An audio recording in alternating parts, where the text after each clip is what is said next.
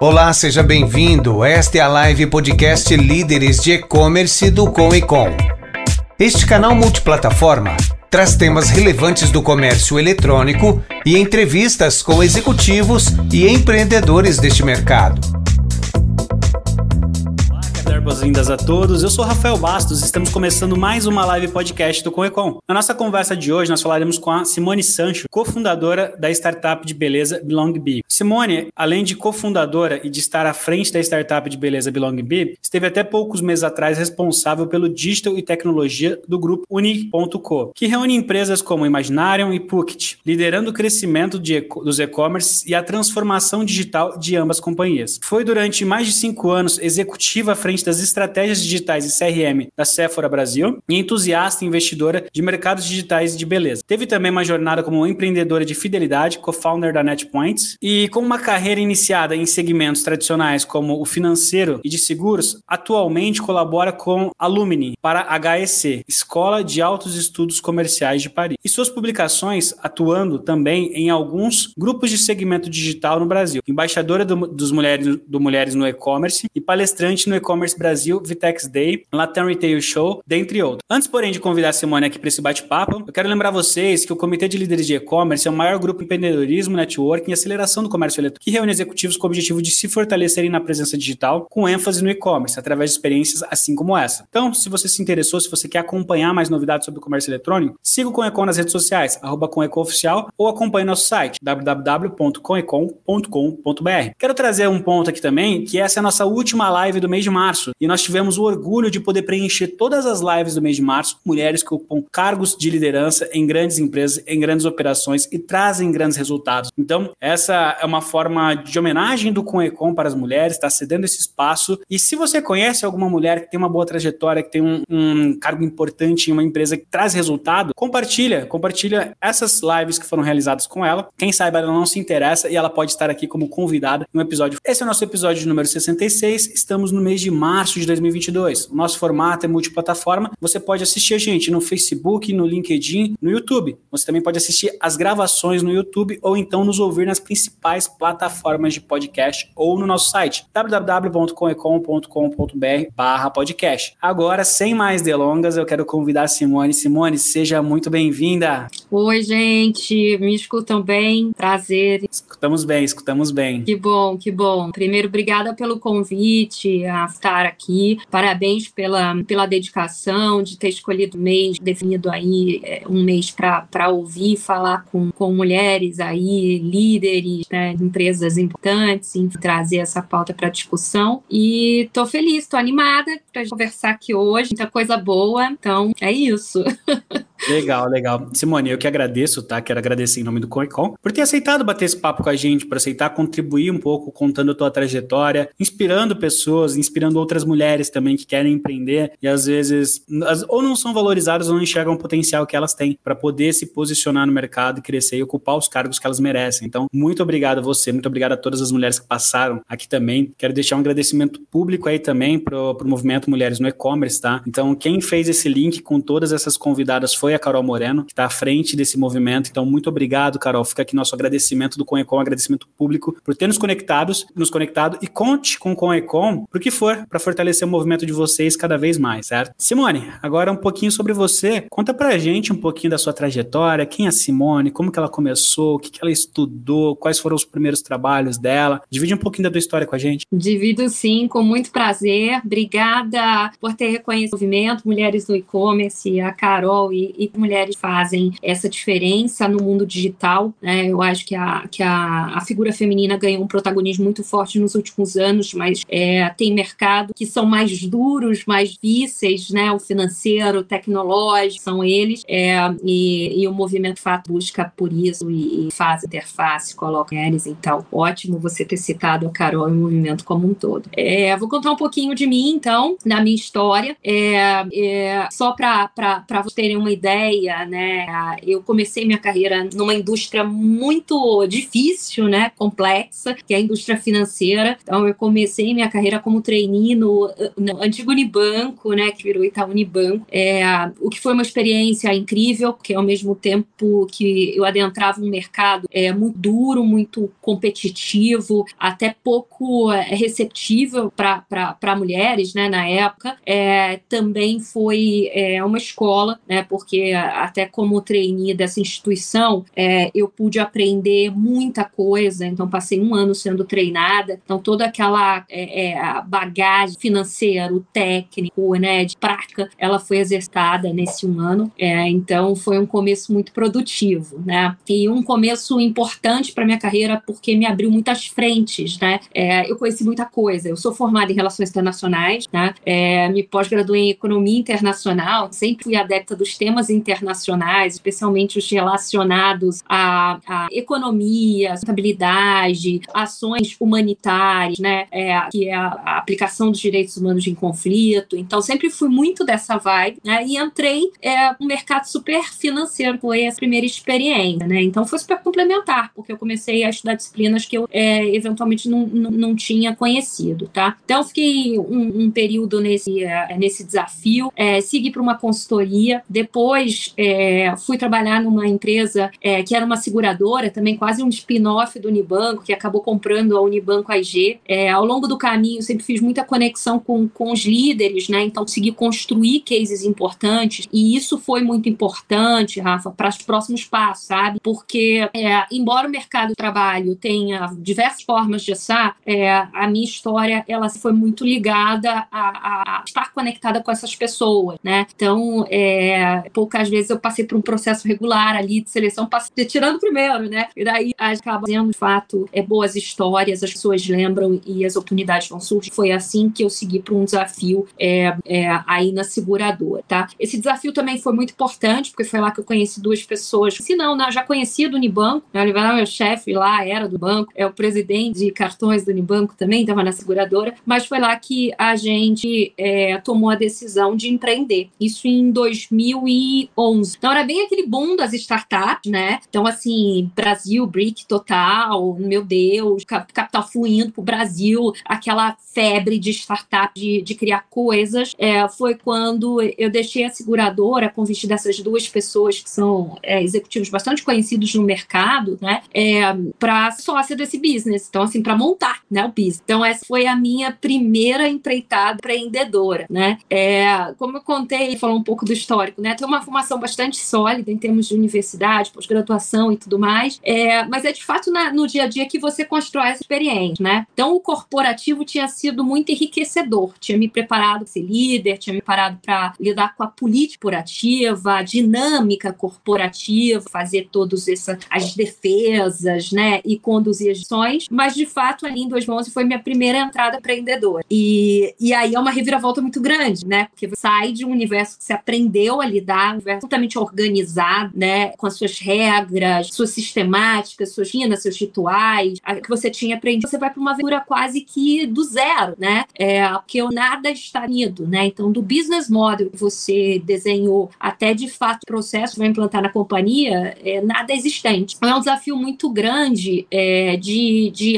é, liderança, né? De, de pensar, né? de criar, de botar no ar, de resiliência também, porque é, acho que um dos pontos mais importantes de, é, desse, desse início de, de empreendimento é, é saber que não vai dar certo, pode não dar certo, que a grande chance é que no começo não seja aquela explosão que você sonhou, né? E você ser resiliente para passar por essas, por essas fases e ir seguindo. Né? Então a gente fez um negócio super bacana, uma experiência muito importante para mim. É, em 2014 eu tomei a decisão de deixar é, é, essa, essa companhia que tinha fundado aí várias pessoas, até em função de, de uma aquisição. Na época a gente estava vendendo grande parte da participação para a Smiles, que era o maior programa de fidelidade, era uma empresa de fidelidade. Você imagina você criar um negocinho do nada e de repente maior player de fidelidade comprando participação, lojas Marisa, na época, comprando. Então tinha sido um super achievement e tinha uns três anos ali muito duros, é, é, bem duros mesmo de aprendizado. Então eu deixei essa, essa, essa experiência, tá? Completamente determinada a continuar empreendendo. Eu tinha ficado com o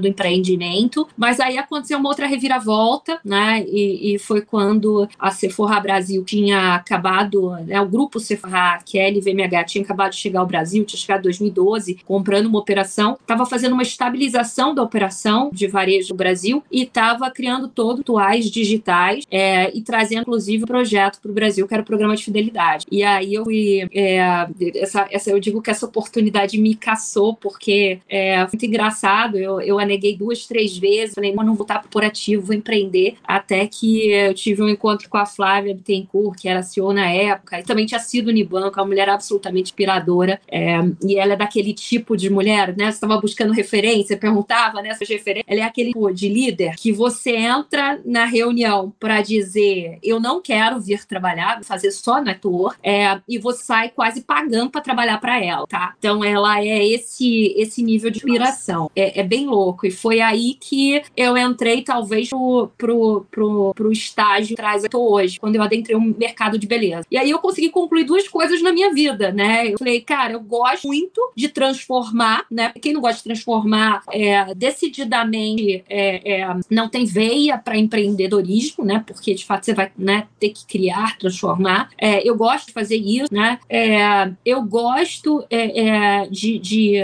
de criar esses cases, né? De esses negócios, seja um negócio, um empreendimento próprio, seja dentro do corporativo, porque afinal esse desafio na Sephora foi muito é criar o programa, era do zero também, tinha que uma missão super difícil, tinha que combinar, tinha que é, linkar as unidades internacionais, não era Américas, né, Unidos, tinham visões totalmente distintas, então eu ficava nesse entremeio aí coordenando, é, criar um projeto, então é, isso ficou muito claro para mim e eu descobri o segmento que eu gostava de fazer isso, que era beleza. Eu fiquei completamente apaixonada. Então eu entrei nesse projeto com a promessa, Flávia, eu vou fazer isso daqui um ano, eu vou voltar para o mercado para empreender e desde então é, eu me apaixonei pelo segmento Sai Mais. E aí eu consegui concluir duas coisas, né? É, eu gosto de criar, de empreender, de transformar é, e melhor ainda quando você faz isso numa área que você é apaixonada, né? Que você gosta do produto, né? É, eu costumo dizer, eu aprendi muito no mercado financeiro, mas não era apaixonada por empréstimo, cartão de crédito, né? É, hoje, verdadeiramente, tenho uma, uma devoção pelos produtos que eu trabalho, pela história que carregam. Então, foi, foi aí o ponto inicial, tá? Inicial, final, né? Meio de uma jornada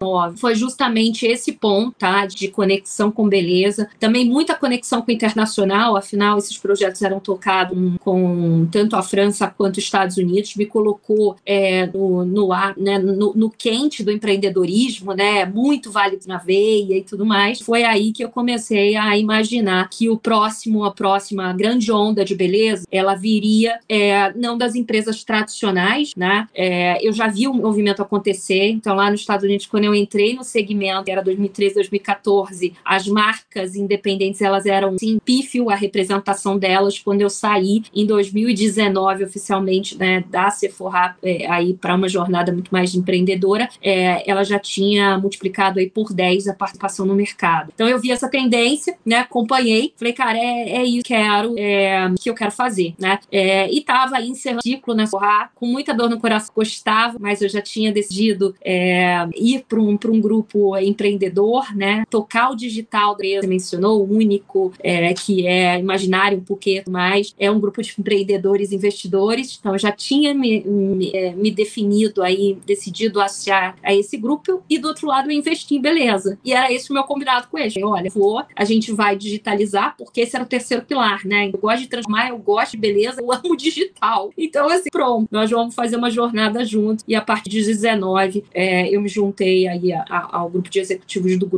é, para fazer essa transformação digital e também continuei aí investindo no mercado de beleza, tá? Comprando participação em empresa, apoiando o microempreendedor e efetivamente o ano passado é, a gente sou a Belong Be, que é o que você colocou aqui no começo, né? E a Belong ela é justamente a empresa dedicada para marcas independentes de beleza. Então assim fui super longa na história aqui, mas acho que é só para entender qual foi a jornada, né? É, acho que todo todo profissional passa por uma transformação muito grande e, e essa história é muitas vezes quem é, é o que define é o que você vai fazer ou o que você está fazendo, é a tua aptidão para ir, né? Então, acho que, é, no geral, é a jornada que eu fui traçando, né? E desde dezembro do ano passado, eu fiquei full time para minha startup. Primeira vez que eu fiquei dedicada a ser uma startup. Sou de fazer 300 milhões de coisas. É, então, toquei em paralelo startup junto cargo executivo no grupo, né? E assumi outras áreas no grupo também, que eu era diretora de digital, depois virei de tecnologia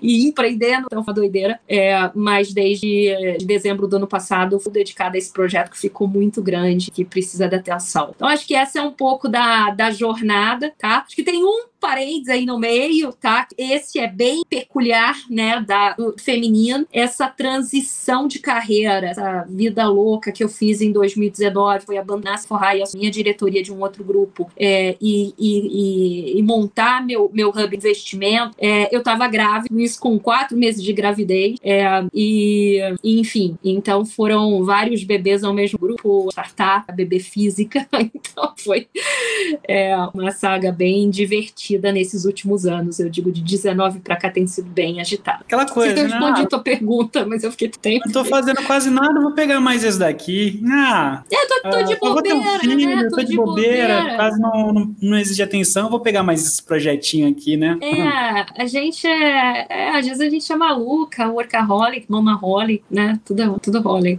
Não, mas foi ótimo, foi ótima a tua conexão, a tua, a tua junção. E eu vou trazer aqui um, alguns pontos, tá? Que eu fui levantando que no final gente acaba fazendo aí uma coxa de retalhos, né, que, que complementa tudo isso. São alguns pontos interessantes. É, acho que o primeiro ponto ali que, que me chamou bastante a atenção é quando você falou que, não necessariamente com essas palavras, tá? Mas que assim, às vezes você aprendeu mais no dia a dia do que na formação tradicional, né? É, te mostrou uma perspectiva diferente. A formação foi importante, tá? a faculdade, os estudos, foi importante, mas foi o dia a dia ali que te deu essa. Uh, é, é, justamente o, o skin the game, né? Então a pele em jogo ali isso traz a praticidade, a aplicação, te tira desse campo de teoria, né? Te enriquece muito. E a gente vê que às vezes o, empreendedor, é, principalmente o empreendedor pequeno, tá? Ele tem muito receio. Ah, porque eu não tenho uma baita formação em marketing, porque eu não estudei um curso, fiz aquilo. A única coisa que eu tenho é minha loja de 30 anos. Você fala, 30 anos? Tem um varejo ali de 30 anos que tá resistindo, que tá vendendo. Olha o baita conhecimento que essa pessoa tem, né? Talvez ela não teve oportunidade na, na formação é, formal, né? Na escola formal aí, numa faculdade, mas de fato ela aprende muito no dia a dia. Então, se você puder comentar um pouco disso, sabe, é, como que você vê as pessoas que conseguem ali, é, mesmo sem ter tido oportunidade de estudar em grandes universidades, universidades internacionais, mas elas conseguem se destacar. Provavelmente teve contato com pessoas assim. Eu tô absolutamente de acordo com você, tá, Rafa? Eu acho que é o seguinte: é,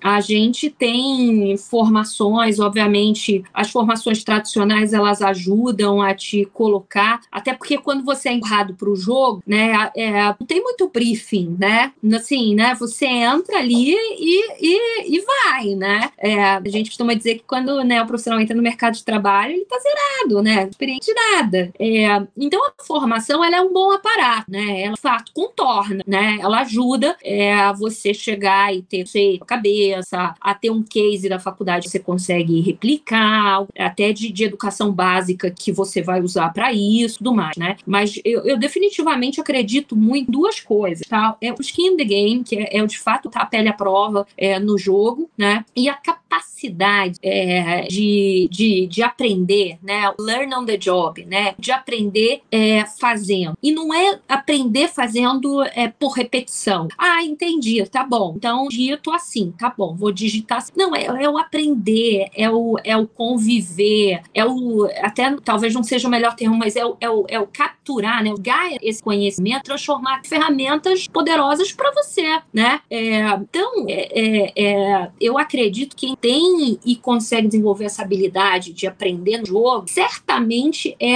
é, o, é o grande ponto de virada da carreira, tá? Eu acho que a formação, ela, ela né, ela, ela, ela abraça, ela torna, mas é a hora que você tá colocando em prática e aprendendo, né, com o cara sentado do teu lado, com o teu chefe, com o teu par, com o teu, com, com, teu time, né? É, é, é, é aonde você vira o jogo, tá? E assim, não é por acaso que a gente conhece grandes vendedores, formadores de opinião, pessoas que transformaram e que não necessariamente quando a gente olha para educação, a gente fala, nossa, é um cara de raça, é um cara de.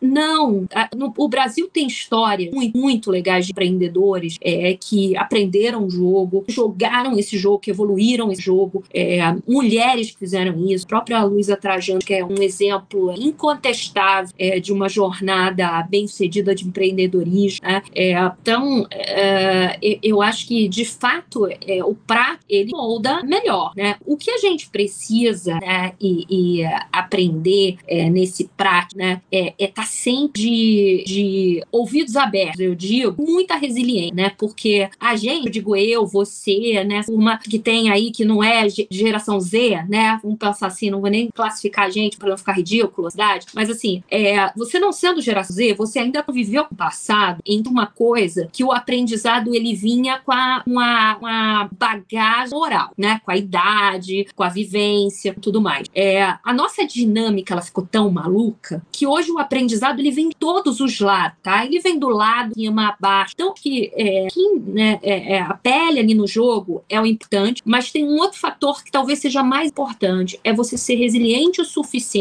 para saber que você vai aprender com todo mundo, não importa quem, tá? Especialmente em áreas que não tem especialistas, são as áreas mais novas. Então, assim, tudo bem, não estou dizendo aqui que a medicina você vai aprender com um, um, um, uma pessoa né, que está tratando o tema há pouco tempo. Mas, por exemplo, essa área digital, que é uma área que eu vivo há 10 anos, cara, essa área especialista não tem, não tem pronto, ou seja, ela foi sendo construída nos últimos 10 anos. Então, sim, é, você aprendeu digital porque respondia para você. Né? Eu brinco que eu falo falo que em digital, social media, eu não sou nativa, né? A gente virou, né, para social media. Mas social media eu aprendo com quem trabalha para mim, que são os nativos dessa, é, dessa geração. Então eu diria que são duas coisas, tá? É, a formação on the job, sem dúvida nenhuma, é muito importante, né? É, mas eu diria que o elemento que transforma, porque você pode ser exposto a todas essas oportunidades e fazer nada com isso, né? Você pode simplesmente usar as ferramentas ali para o que você precisa e tudo mais. Agora, você ter essa vontade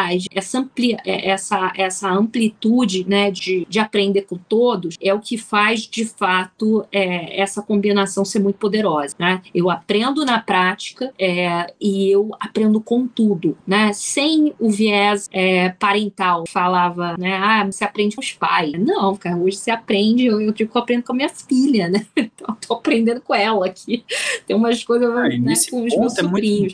Porque às vezes você pega um cara de, de tecnologia é, um moleque, vai, é, tô com 30, não sou tão, tão mais velho, mas aí você pega um moleque de 20 anos, de 18 anos, tá ali no, na parte de tecnologia, ele vem te falar uma coisa, mas de onde você tirou isso, né? Não, eu testei ali, foi. É uma coisa que tava, depois que foi, é, lá, sempre tudo que depois que foi dito se torna óbvio, né? Era uma coisa tão óbvia que às vezes ninguém percebeu, simplesmente porque o cara tá olhando de uma forma diferente, ele tá com a mente mais aberta, ele aceita aquilo, né? Ele aceita que pode ter um algo a mais, ou simplesmente ele não foi colocado numa caixinha, né? É. Ele tá tendo a primeira percepção dele, aquilo puf, aflora, né? É, é, é o fresco, né? É, a, assim, o, o refresh do profissional, né? Especialmente em áreas que demandam isso, ela tá muito no atitudinal, né? É, é você ter aquela. Tem várias frases para ilustrar isso, mas você nunca tá pronto, né? Você tá sempre aprendendo, você é always beta, né? Você tá sempre numa versão em teste de você mesmo. É, eu acho que, que ter essa percepção e ela ser é, desligada dos padrões convencionais que a gente tem, tipo, ah, não, alguém para eu concordar, a pessoa tem que saber mais do que eu, não necessariamente, né?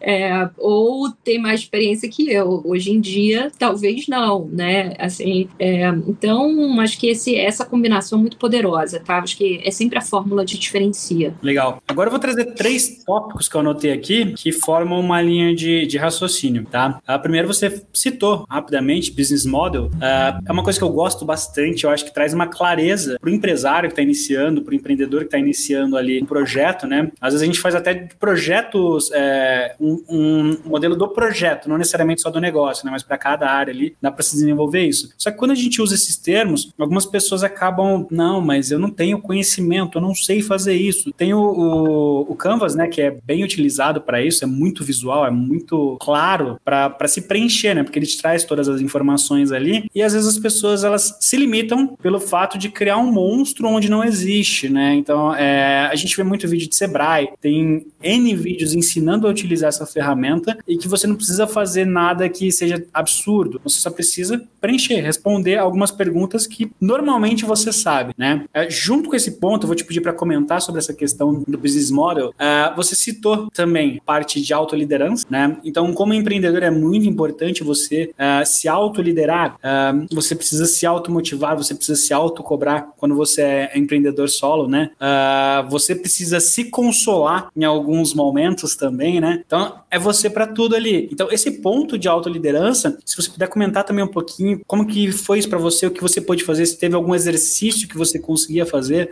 porque é algo que eu percebo. Eu preciso muito disso também no meu dia a dia, né? Uh, eu tenho um projeto, eu tenho as metas, meus clientes, eu sou consultor, os meus clientes têm a, a, as metas deles, eu preciso buscar aquilo ali e não tem ninguém para te puxar. Né? É você e você quando você tá ali. E aí, o, o último, o último item para poder fazer essa amarração, é, eu anotei aqui: se manter na decisão, mesmo que o coração vai contra. Então, por mais que você gostou da Sephora, ou Sephora, eis a, a questão aí que também todo mundo fica, né? É, mesmo você gostando, você querendo muito aquilo, você sabia que você tinha um compromisso inicial, que você tinha que cumprir com aquilo e partir para uma jornada que você não sabia onde ia dar, né? Poderia não dar certo, poderia dar muito certo, não deu. Uh, então, nesses três pontos, tá? Então, ter um plano de negócios, poder compreender muito claramente o que eu quero, o que eu estou buscando, quais são as minhas ferramentas, uh, qual o caminho que eu devo seguir, e eu conseguir me motivar, me cobrar, me colocar no caminho para execução disso, sem no, na primeira primeiro saldo negativo ali no banco, é correr e falar não, não deu certo, eu vou partir para outra, eu vou voltar para o mercado para poder pagar minhas contas, né? É, acho que eu consegui mais ou menos formatar uma questão aí para você comentar. Super, super. Eu até tomei nota aqui para não perder os pontos, mas é, vamos, vamos, vamos fazer um arco aqui nesses três pontos, tá? Primeiro, essa, essa, essa coisa de modelo de negócio, business model, DRE,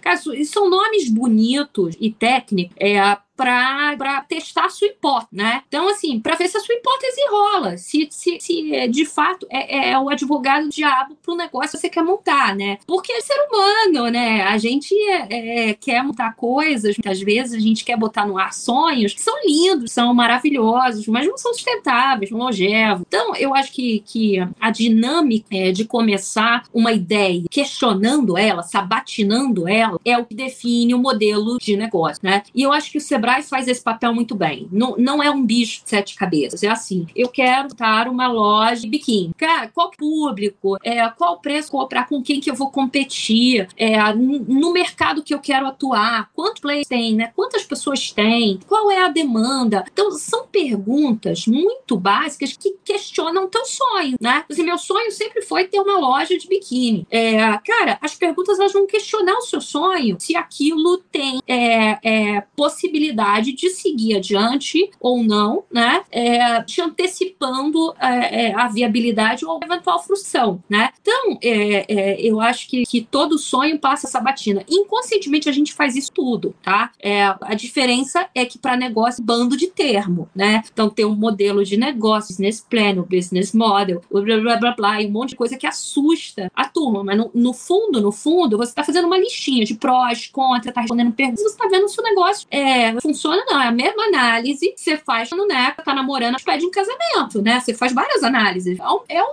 né, é um life model, né? Assim, vai funcionar? Ele mora na mesma cidade que eu? Ou será que a gente vai se entender? Bom, são, são sabatinas que você faz para tua decisão, né? Então, vamos dizer que é, é, só tem nome chique, mas o que você faz é o que você faz para sua vida, né? É, e tem que ser feito. E, e, e, e buscar apoio para isso é, ajuda a você tirar um pouco a emoção do jogo, porque a gente tem um mecanismo também que força as nossas respostas, né? Senão a gente não tomaria decisões erradas, né? Então, assim, ah, não, a pessoa que ia casar contigo mora no outro continente não vai se mudar. Ai, gente, será que eu, eu sobrevivo a uma, uma relação de distância? Não, com certeza, né? Então você vai se auto é, boicotando aí ou se auto-estimulando a responder de uma determinada forma. Por isso, é, os órgãos aí, a, a, as unidades que ajudam, né, as entidades que ajudam, elas são muito poderosas, porque daí você, é, de fato, faz o, o, o, o questionamento e a sabatina da tua ideia, tá? Então, assim, é, isso é muito importante, tá? É, outra coisa legal também é você é, fazer a defesa da tua ideia, né? Porque, assim, é, as pessoas, elas naturalmente, a gente vive numa sociedade muito conservadora, né? O Brasil, é, a, a nossa comunidade não é uma comunidade é, de tomar risco, né? A gente é mais conservador. Então, assim, experimenta contar o teu negócio à tua família, certeza que a pessoa vai fazer o screening por você. Ela vai fazer essa sabatina por você. Você tá maluco? Luca, menina, você tem, fala 300 idiomas, tem uma puta formação, pode não sei o que, você vai fazer loja de vinho. É, então, a sabatina, às vezes, ela é informal, né? Mas ela é muito importante, né? Uma vez que você é, passou por essa fase, né? E, e, eventualmente, essa fase, não só o Canva, a sabatina, o business model e tudo mais, ele vai envolver uma decisão muito grande, que é a tua decisão. É o que que eu vou apostar nisso, até quando eu vou apostar nisso, né? É, o que que eu, né? Como é que eu tô, qual é o momento e tudo mais. Então, essa decisão, ela é muito importante. E ela é importante é, de ser tomada e ser pensada, porque ela também vai garantir, ou não, né? É, a longevidade do seu negócio, né? que eu quero dizer? Que apostas curtas, né? Então, ah, o modelo de negócio é legal, tudo bacana, não sei o quê, tá, tá, tá, tá, tá, tá mas eu não tenho dinheiro suficiente para isso. Então, eu vou fazer, se der certo, em dois meses eu volto pro mercado. Não me parece porque nada decola, né? Via de regra, a natureza não dá salto é, gigante é, tão abruptamente, né? Pode até acontecer, mas eu não trataria é, isso como uma possibilidade real. Então, é, é vale a pena vocês é, é, tomar essa decisão, é também estimulando os teus limites, né? É um pouco como investir, né? É, é o saber a hora de continuar a e saber a hora de parar bem, né? Agora, nem uma coisa nem outra seja muito longa ou muito curta, porque senão, de fato, você não teve tempo de testar a hipótese toda, né? Então, essa decisão é muito importante. Essa decisão leva para o segundo ponto que você falou. É, quando a gente toma uma decisão e a gente não é empreendedor, a gente está no mercado, não tenha dúvidas que tem uma cadeia é, para fazer com que ela aconteça. A cadeia, né? Começa que você tem horário estipulado, que você tem compromisso disciplinário, né? Quando você vai para a zona de empreendimento, você é, não necessariamente tem esse compromisso disciplinar, né? Então, assim, não quer dizer, é bom, eu sou a minha própria chefe, eu tenho que acordar às oito, às nove, eu tenho que começar às oito, às nove, todas as decisões estão mais comigo, né? Mas você tem outros, é, outros vieses que te levam a, adotar a disciplina, que é que você não tem no corporativo. No corporativo você tem que chegar às nove, às oito, né, às seis, sei lá, você tem que fazer lá, cumprir é, um, um cronograma é, para garantir que o teu objetivo seja atingido. É, no empreendimento, você não tem um cronograma, mas você tem outros do tipo, tá bom, eu posso não fazer. Se eu não fizer, é mais um dia que eu perco no meu negócio, é mais dinheiro que vai pro lixo, é mais. Né? Então, é, é uma forma de disciplinar diferente. É a disciplina não pela ordem, né, pela, pelo arquétipo da organização, ela é a disciplina pela necessidade, né, pelo teu engajamento, né. Então eu costumo dizer, né, a, a moça que vende bala no farol, cara, ninguém controlando o horário dela. Quem controla são as despesas da cadela, né. Então assim, é, são aquelas necessidades ditam se ela tem que ir de manhã, tarde, inteiro, virar noite. Então, é, isso é é realmente crucial, tá? E aqui entra um, um aspecto que é disciplina, né? Autodisciplina. E, e disciplina é isso, não é fazer o que você quer, né? É fazer o que precisa ser feito. E é duro de controlar, né? Porque a gente, de novo, se boicota, né? Não, mas hoje tá um dia legal, hoje é um bom dia, vou começar amanhã, né? É a história da dieta. É, então, que também é, é autodisciplina, né? Se for ver, né? Então, uh, essa, essa parte da disciplina, às vezes, tá? É, e eu diria, em grande parte, parte dos casos, ela é mais importante que a ideia de negócio, tá? É, ela é mais importante ter é, um desenho brilhante, tá? Porque ela é, tem, né? Os grandes negócios que a gente vê na história não necessariamente foram os pioneiros, né? Então a gente sabe que o Google não foi o primeiro motor de busca, porque ele é o melhor, né? É, ele é o maior. A gente sabe que o Facebook foi a primeira rede social. Cara, ela chegou mais longe. Então, assim, é, às vezes não é sobre ter uma ideia brilhante, mas é sobre executar com disciplina, tá? Então, é, é muito importante isso. E isso conecta com aquele ponto de resiliência, né? Porque a disciplina, você vai, a disciplina, é, é, ela te condiciona a fazer coisas que você tem que fazer. Mas o resultado não é imediato, né? Quantas abdominais você faz para ter um tanquinho perfeito, né? Haja abdominal. Então, assim, é, você tem que continuar acreditando, ser resiliente, porque você não vai voltar magro para casa no primeiro dia, né? É, e repetir o processo, repetir o processo. Então, é disciplina com resiliência. É, então, eu diria que uma vez que você tem uma ideia sabatinada, legal, tal, parte para dois pontos, para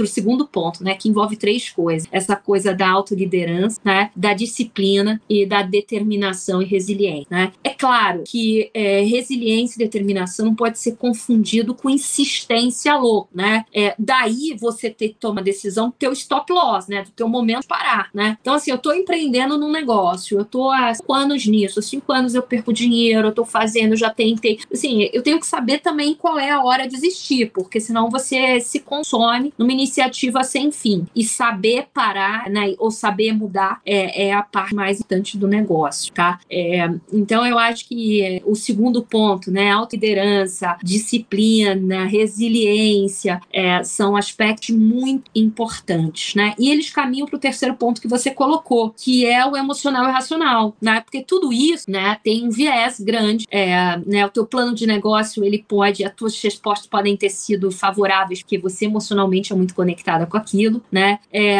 a tua a resiliência, teu, teu, tua disponibilidade em continuar, ela é incansável, porque você é apaixonado por aquilo, né? Então, é, existe um ponto que você precisa é, fatidicamente é, é, equilibrar o teu emocional e teu racional, né? É, e aí vem aquele ponto que eu falei que aprendi no corporativo, né? Estar sempre de ouvidos abertos, entendeu? É, a gente, quando está criando coisas dentro de empresa ou fora, né? Como empreendedor, a gente não pode ter compromisso com a razão, né? Compromisso com, com a certeza, né? É, você tem que errar rápido, corrigir rápido, né? Às vezes, insistir é, num modelo, insistir num erro é, é, é crucial, né? É, para você perder um negócio, para você perder uma iniciativa, né? É, então, essa adaptabilidade, né? De, de, e, e, coordenação, inteligência emocional, porque adaptabilidade é inteligência emocional, né? É, você reconhecer com dois anos de empreendimento que a sua ideia maravilhosa, linda, passou por todas as etapas, simplesmente não funciona, é, você tem que estar emocionalmente bem seguro e, e aberto, porque às vezes a sua ideia daquele jeito funciona, mas do jeito que, aqui, que as pessoas foram conduzindo, funciona. Então, assim, você tem que, né, sem compromisso com a certeza. Assim, gente, não tem, não tenho razão. Hoje o modelo é melhor, desenhei. É, nesses dois, nessas duas experiências de empreendedorismo que eu passei, tá, que eu venho, na verdade, a segunda eu venho passando, eu já te adianto que o modelo é, que tem funcionado, que funcionou, não era o de lá. Então, assim, é, é, dizer eu errei, é, né, assim, estava errado, é, é, mais frequente do que estava certo. Mas te leva para um caminho melhor, porque daí você não insiste tanto também. Então, eu acho que esses três, é, esses três elementos aí, eles estão muito conectados, né? É, a ideia, né? É, a, a, execução, né? E essa combinação de liderança, disciplina, resiliência e tudo mais, é, com componente emocional e racional, né? É, o que você precisa fazer, né? O que precisa ser feito, não necessariamente o que você gostaria, né? É, e isso você trouxe um exemplo muito bom, né? Eu, eu, eu, de fato era apaixonada pelo segmento, pela empresa, mas eu precisava fazer algo diferente, né? Então, é, é, é fazer essa mudança é sempre muito, muito desafiador, gente. Tem que, é, assim, eu não, não, eu não vendo facilidade, eu não vendo zero dificuldade. Eu acho que tem uma coisa que sempre passa pela minha cabeça, assim, coragem. É, não é você não ter medo, é você fazer apesar do medo, entendeu? Então, apesar do erro, apesar das cagadas, é, é, é, é bem isso, né? É, é, é, difícil, é difícil, mas, mas também recompensador, né? A Luísa Lamarca, é, que tá no Mulheres no E-Commerce, tá no Conecom também, ela comentou aqui, ó, é tão difícil ter, de, é, ter coragem de assumir a hora de parar, de empreender, quanto a hora de começar. Então, é mais ou menos proporcionalmente igual, se não maior, né, a, a de parar. E aí eu quero trazer dois comentários aí. É muito louco a forma como você colocou, que essa questão do negócio e da vida andar em paralelo, né? Uh, eu recentemente, foi em 2020, eu mudei para São Paulo uh, para trabalhar, né? Uh, a convite, eu saí de São José do Rio Preto, uma cidade interior de São Paulo. Fui para lá uh, com um salário muito bom, morando numa localização muito boa, enfim, era o cenário ideal. Eu comecei em março de 2020, ou seja, na pandemia, e acabou não evoluindo, né? Uh, e aí, minha esposa, ela trabalha com moda, ela é stylist, história de moda, né? Faz ensaios fotográficos, e a gente foi, e aí bate aquela, né? E agora? A gente saiu de uma cidade pequena, que tinha os custos bem menores, o que, que a gente faz? Né? O plano A não deu certo. E aí a gente bateu nessa tecla, vamos queimar as pontes. Então a gente desfez tudo que tinha aqui, carro, a casa que a gente tinha alugado, que a gente cancelou todos os contratos e fomos de vez para São Paulo. Mantivemos ali o, o, plano, né? E aí eu comecei com um modelo de negócio, eu devo estar mais ou menos no quinto modelo de negócio diferente, né? O tipo de serviço que eu estou prestando e jamais imaginaria que daria certo a forma como eu tô agora. E tô bem, tá muito melhor do que eu esperava esperava, né? Mas por quê? É que você falou, a constância primeiro, né? Validar sempre, tá sempre batendo nisso. E também essa questão de é, simplesmente olhar para onde você queria. Então a gente colocou, ó, a gente vai ter cinco anos para testar São Paulo. Então. Você botou um stop loss.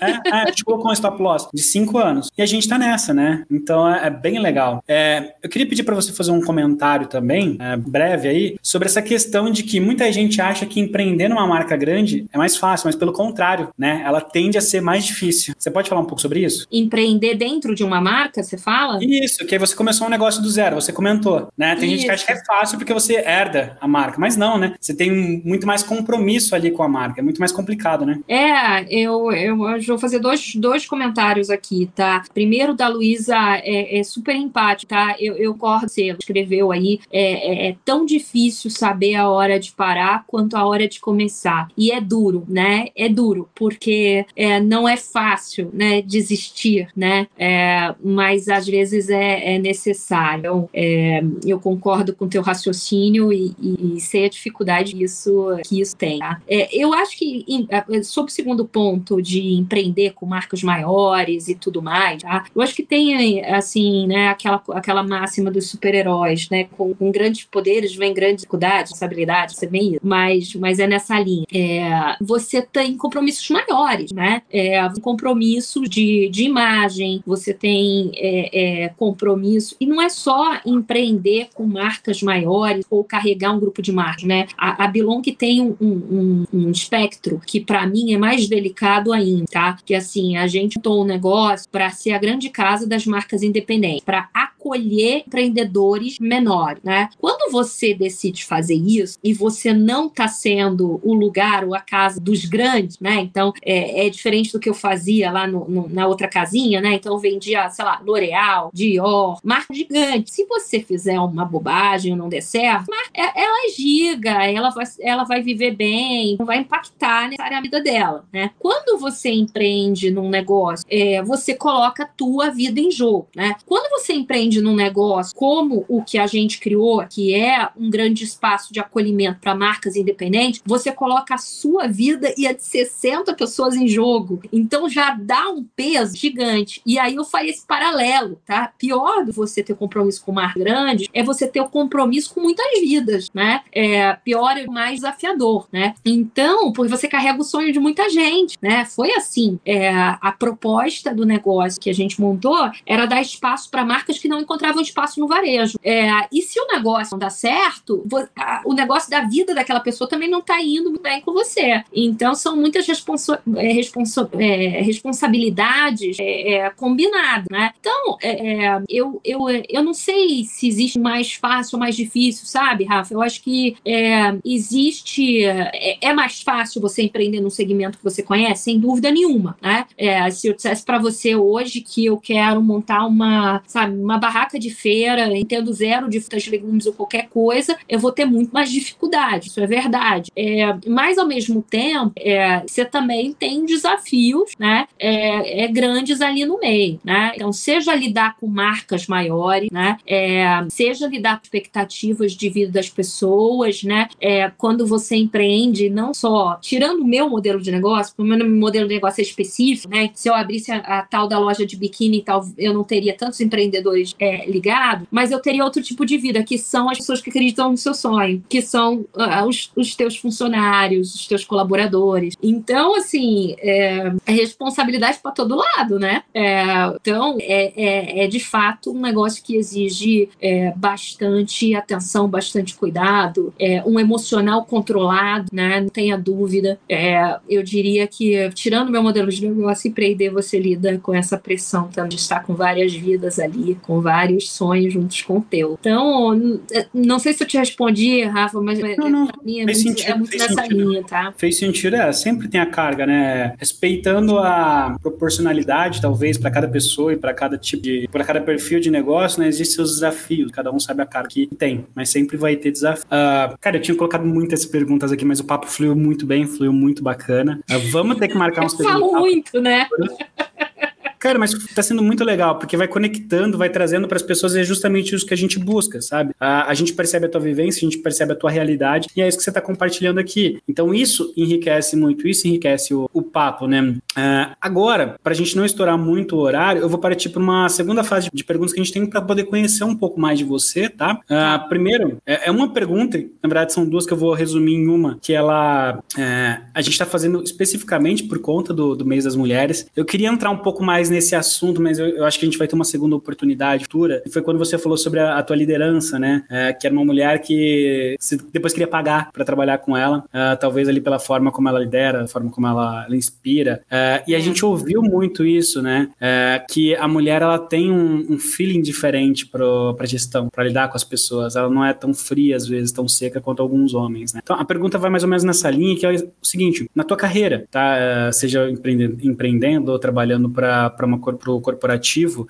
teve algum momento que você achou que foi mais difícil por ser mulher? E teve algum momento que você achou que foi mais fácil por ser mulher? Teve, inúmero. É, acho que mais difícil para ser mulher, é, por ser mulher, é mais fácil de, de exemplificar, né? Então, assim, alguns fatos que nem vou bater aqui porque são, são absolutamente clichês, mas verdadeiros, né? Então, assim, é, existe sim um, um julgamento diferenciado, né, para as mulheres, né? É, tem, um, tem um amigo que fala, né, é, é se você chora, você é emocional, é, mas se, um, né, se a mulher tá chorando, ela é emocional. Agora, se o homem grita, não, ele só é firme. Então, assim, é, eu vivi isso, tá? E, e, eu sou uma geração de transição. É, eu peguei essa história mudando, né? Então, eu tô no mercado aí desde é, 2002, não, 2006, é, e, e, pô, são anos, né? Então, aí 15 anos, sei lá quantos anos, é, vendo essa curva, né? É óbvio que está num, numa, uma, numa curva evolutiva muito diferente hoje, mas sim, existe muita pressão, tá? Existe muita pressão, é, muita análise comportamental, é, machismo que parte de mulher e, e, e, não de homem, pura e simplesmente, sabe? Então, é, tem, tem, tem uma barreira muito grande. Eu acho que ela é, ela não é só de gênero, tá? É, ela é de minorias como um todo, né? Então, de gênero é escrachado, né? É assim, é o mais clichêzão acontece e é o que tá também, obviamente, melhorando é, mais rápido, porque é, é, é, o, é o que tá na, na, na, na, mira de todo mundo, mas existe todos os, todos os tipos, né? Então, é, seja o, o, o negro, a, a, seja pela opção sexual, é, muitas vezes é, as tuas decisões são julgadas com base nos teus elementos pessoais, né? Então, é, teve momentos de dificuldade sim, tá? É, e isso não se limita aos mercados, tá? Como as pessoas pensam. Então, assim, eu comecei no mercado financeiro, é óbvio que é mais duro, né? Na época que eu comecei, a única presidente, presidente é, de, de, de banco era de RH, entendeu? Era o homem, né? Então, assim, é, era, é fatídico, né? Acontece, né? É, mas acontece em todos os segmentos, tá? E a pergunta que sempre tem que pairar não é a quantidade de mulheres ou de minorias que você tem no board, é efetivamente se elas estão em cargos de liderança, elas estão ocupando é, uma, uma, uma, uma, uma vertical na companhia, uma distribuição vertical equiparada, né? Porque, pô, vi muita empresa, nossa, 800 mulheres, claro, todas atendentes no, no call center, entendeu? Então, assim, é, esse, essa, essa dificuldade toda mulher viveu, tá? Mas, sim, fato é que eu não vou me delongar aqui, porque certamente esse é um assunto para 50 milhões de horas. Agora, facilidades também, tá? Eu acho que a, a, a, uma coisa ligada ao gênero, é, que é incontestável, é, é a forma de, de lidar com coisas, de entender as pessoas, empatia, visão de cenário, é, detalhe, né? Isso é, é história, né? A figura fina tinha que olhar para as cores lá das cavernas, não sei o que, para saber qual era o, o, o, alimento que não era venenoso. Então, assim, qualquer que seja a história, é, existe uma carga de, de cuidado, uma carga de, de detalhe da mina que eu acho um pouco diferente, mas mais, mais masculina, tá? E isso ajuda, ajuda, porque você conecta as pessoas de uma forma empática, né? É, você consegue produzir o que eu chamo de liderança carismática, né? Não é uma liderança. Eu, eu nunca acreditei em liderança hierárquica, tá? Eu sempre acreditei em liderança por skill. Eu acho que você lidera a partir do momento que você se torna referência para aquele assunto, ou que você torna um ponto. E, e ser referência não é um, um, profundo conhecedor. Às vezes é o apoio mais sensato que você tem para aquele negócio, né? Então, você você automaticamente se torna um líder, né? Então, eu digo que eu fui líder é, é, na minha carreira muito antes de ter o carro, sabe? É, é a tal da, da, da, pessoa que organiza o grupo da escola, sabe? Faz, não, vamos aqui, gente, vamos, vamos, né? É, tem um pouco dessa característica, né? É, e eu acho que, que nesse ponto, é, é, o, o, a, a, liderança feminina tem seus diferenciais. Ela é mais empática, mais próxima, mais cautelosa, mais cuidadosa, né? Isso faz com que a maior parte da feminina seja mais carismática. Não é uma regra e também não é, estou estereotipando, né? Tem muito líder, é, homem carismático, absurdamente encantador, é, e tem muita mulher muito dura e, né, é menos líder e mais direção e mais e, e mais gestão, né? Então, é, eu acho que é isso, tá, Rafa? Eu acho que tem prós e contras. Eu tento me prender aqui nos prós, né? É, é, eu, eu acho que tem uma.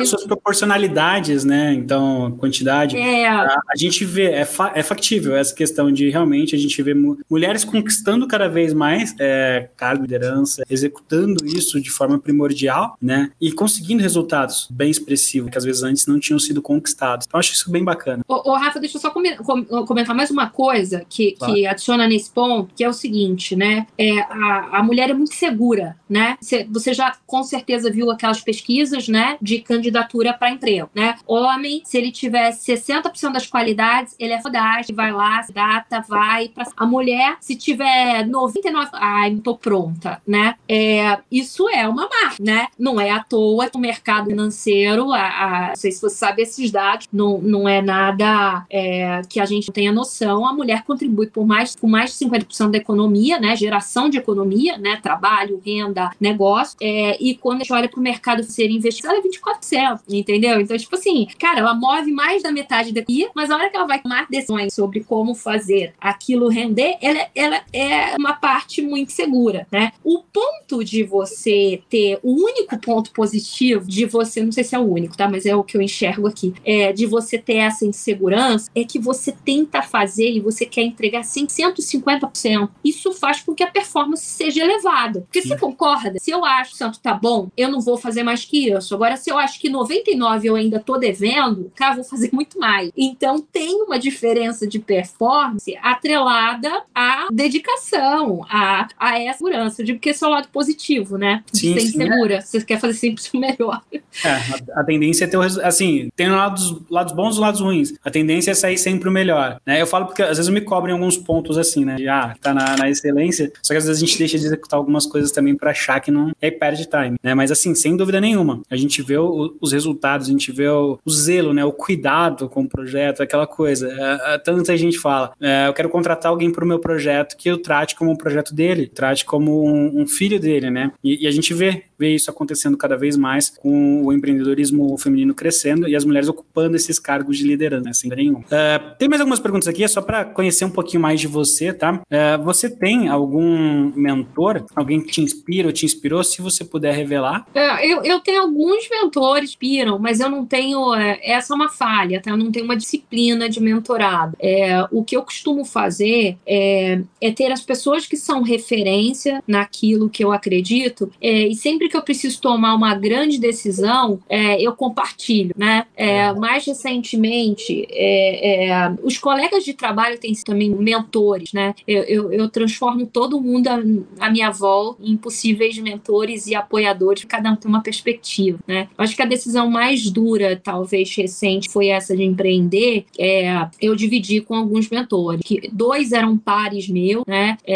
Na verdade, era, era o meu líder lá no, então era o CEO do negócio que era o Wellington, o outro era um par, que é um super amigo, que é o Donato, e o outro é uma figura que eu admiro absurdamente, que é o, o Eduardo Sadioro, que ele é, ele é chairman da Americanas, enfim, faz várias coisas, é um cara super competente, e, e ele me falou uma coisa muito legal quando eu comecei a contar, né, sempre está contar um projeto, né, já falei assim, ó, você não, você não, eu vou te contar um negócio, vai parecer merda, vai parecer uma coisa horrorosa, é, então, assim, eu sei que é estranho, Eu já comecei a me defender antes de falar. E aí ele falou assim, Simone, é, every good idea looks like a shit idea by the very beginning. Que era cada ideia boa, parece uma merda quando começa, né? Então, assim, é, não é isso que vai me chocar. Então, é, eu acho que a resposta é essa, tá? Eu, eu me cerco pessoas aqui é, para os assuntos. Claro, eu estou dando um exemplo desse de empreendimento, mas quando a gente fala de liderança, é, de, de resiliência, eu tenho outras que são referência, então eu tento manter um diálogo aberto e me assessorando sempre. Legal. É, Simone, onde você busca suas informações do dia a dia? Nossa, eu, eu, eu busco tudo quanto é lugar da face da terra, que assim, eu sou uma consumidora de conteúdo útil e inútil é, de todas as formas. Eu acredito que assim, é,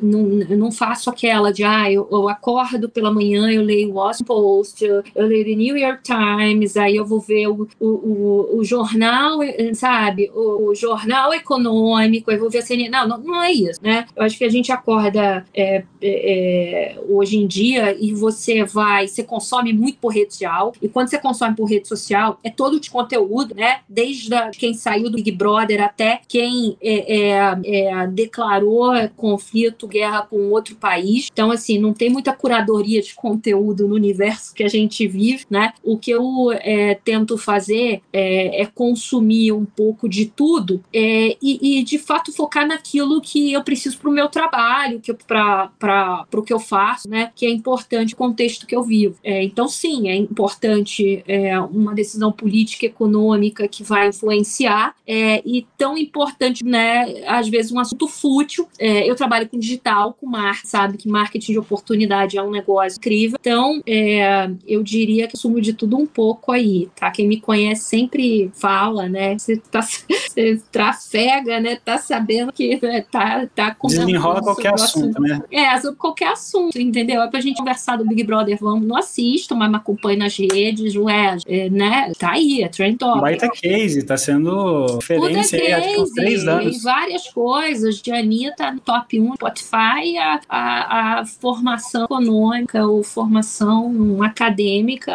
sabe, do presidente da Ucrânia, sei lá, não sei. É, eu acho que é isso, tá? E, e, e o consumo é frenético, tá? É, não acho que é legal, tá? É frenético. Vai vendo, vai passando, vai lendo. Legal. É, mais uma pergunta aqui. Você se lembra de alguma palestra, um momento de networking, troca de, de, de experiência, que foi uma virada de chave para você? Nossa, é mais difícil eu, eu acho que teve um. É, tiveram várias ao longo da carreira, tá? Mas acho uma mais recente foi um exercício que a gente fez com a Visagem. Eu estava no grupo único ainda, é, e a gente fez é, é, sobre um, um, case específico, né? É, que tratava sobre disciplina, tá? Sobre é, duas. Acho que foram alguns aprendizados recentes que mudaram a chave para mim, né?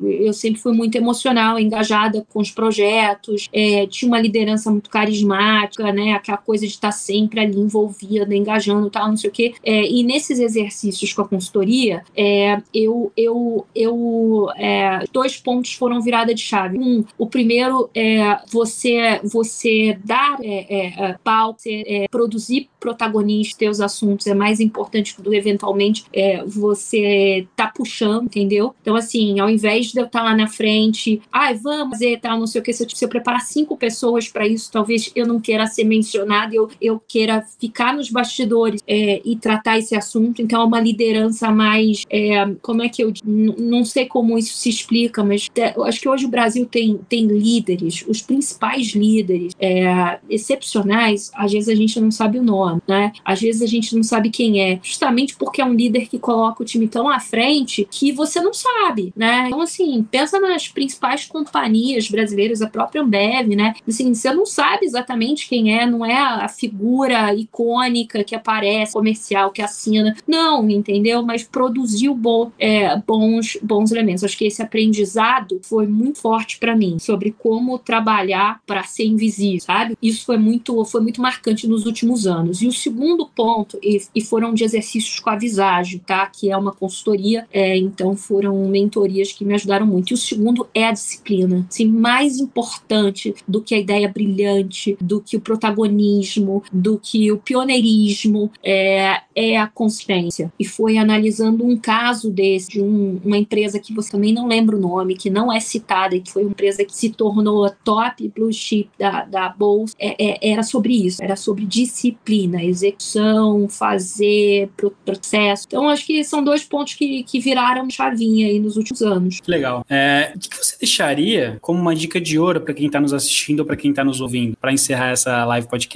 Nossa, Cris, meu Deus, dica de ouro é. Nossa, difícil mesmo, tá, Rafa? Mas eu, eu, eu, eu talvez use coisa que, que, que molda um pouco a minha, a minha forma de conduzir. Eu acho que pode ser útil para alguns perfis, tá? É, eu acho que o fato de. É, tem uma frase que eu, eu repeti, falava assim, gente, mas é, desistir, é, é, é perder, errar, não é opcional, né? Tipo assim, eu, eu posso ter errado, mas eu vou buscar o caminho para acertar. Então, essa pertence, né? O, o, é algo que, que me fez ir mais longe. Então, assim, não é que eu tomei as melhores decisões, a pessoa mais inteligente da sala, a pessoa mais é, brilhante, nada disso. Mas o não assumir, né? O não se tentar é, e não permitir é, é, desistir te faz tentar diferente. E o tentar diferente faz acertar. Então, é aquilo que eu falava do modelo de negócio, né? É, não é a ideia brilhante que vai.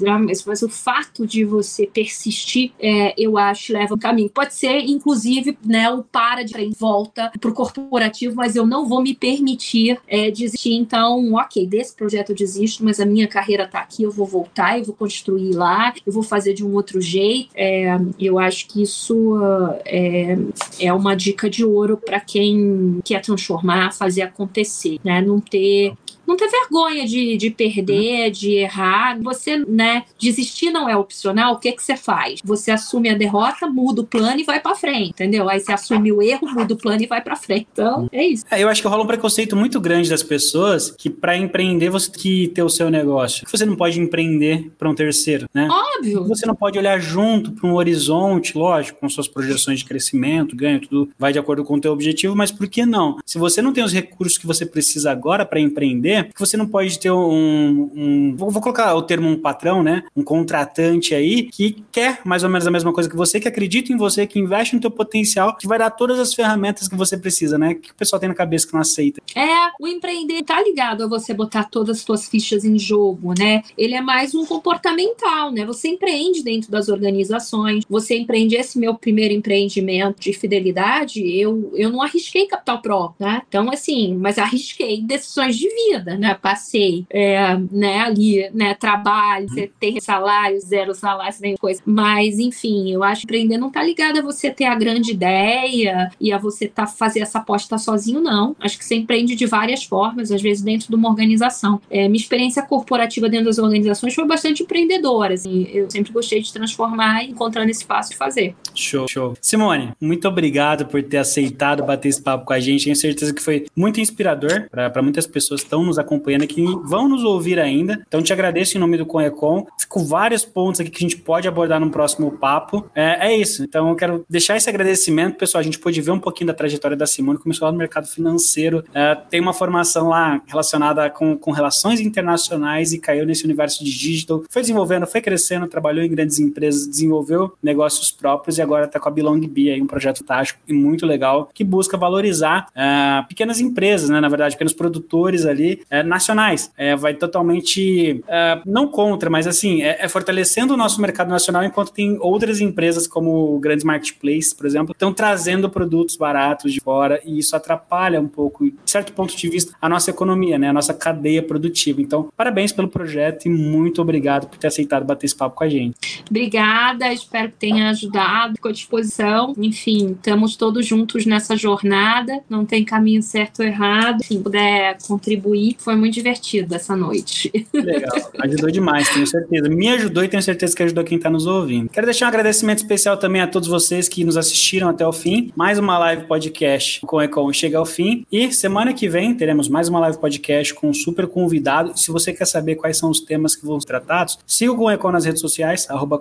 Oficial, ou então acompanhe nosso site www.conecon.com.br. Um forte abraço e até quarta-feira que vem. Até.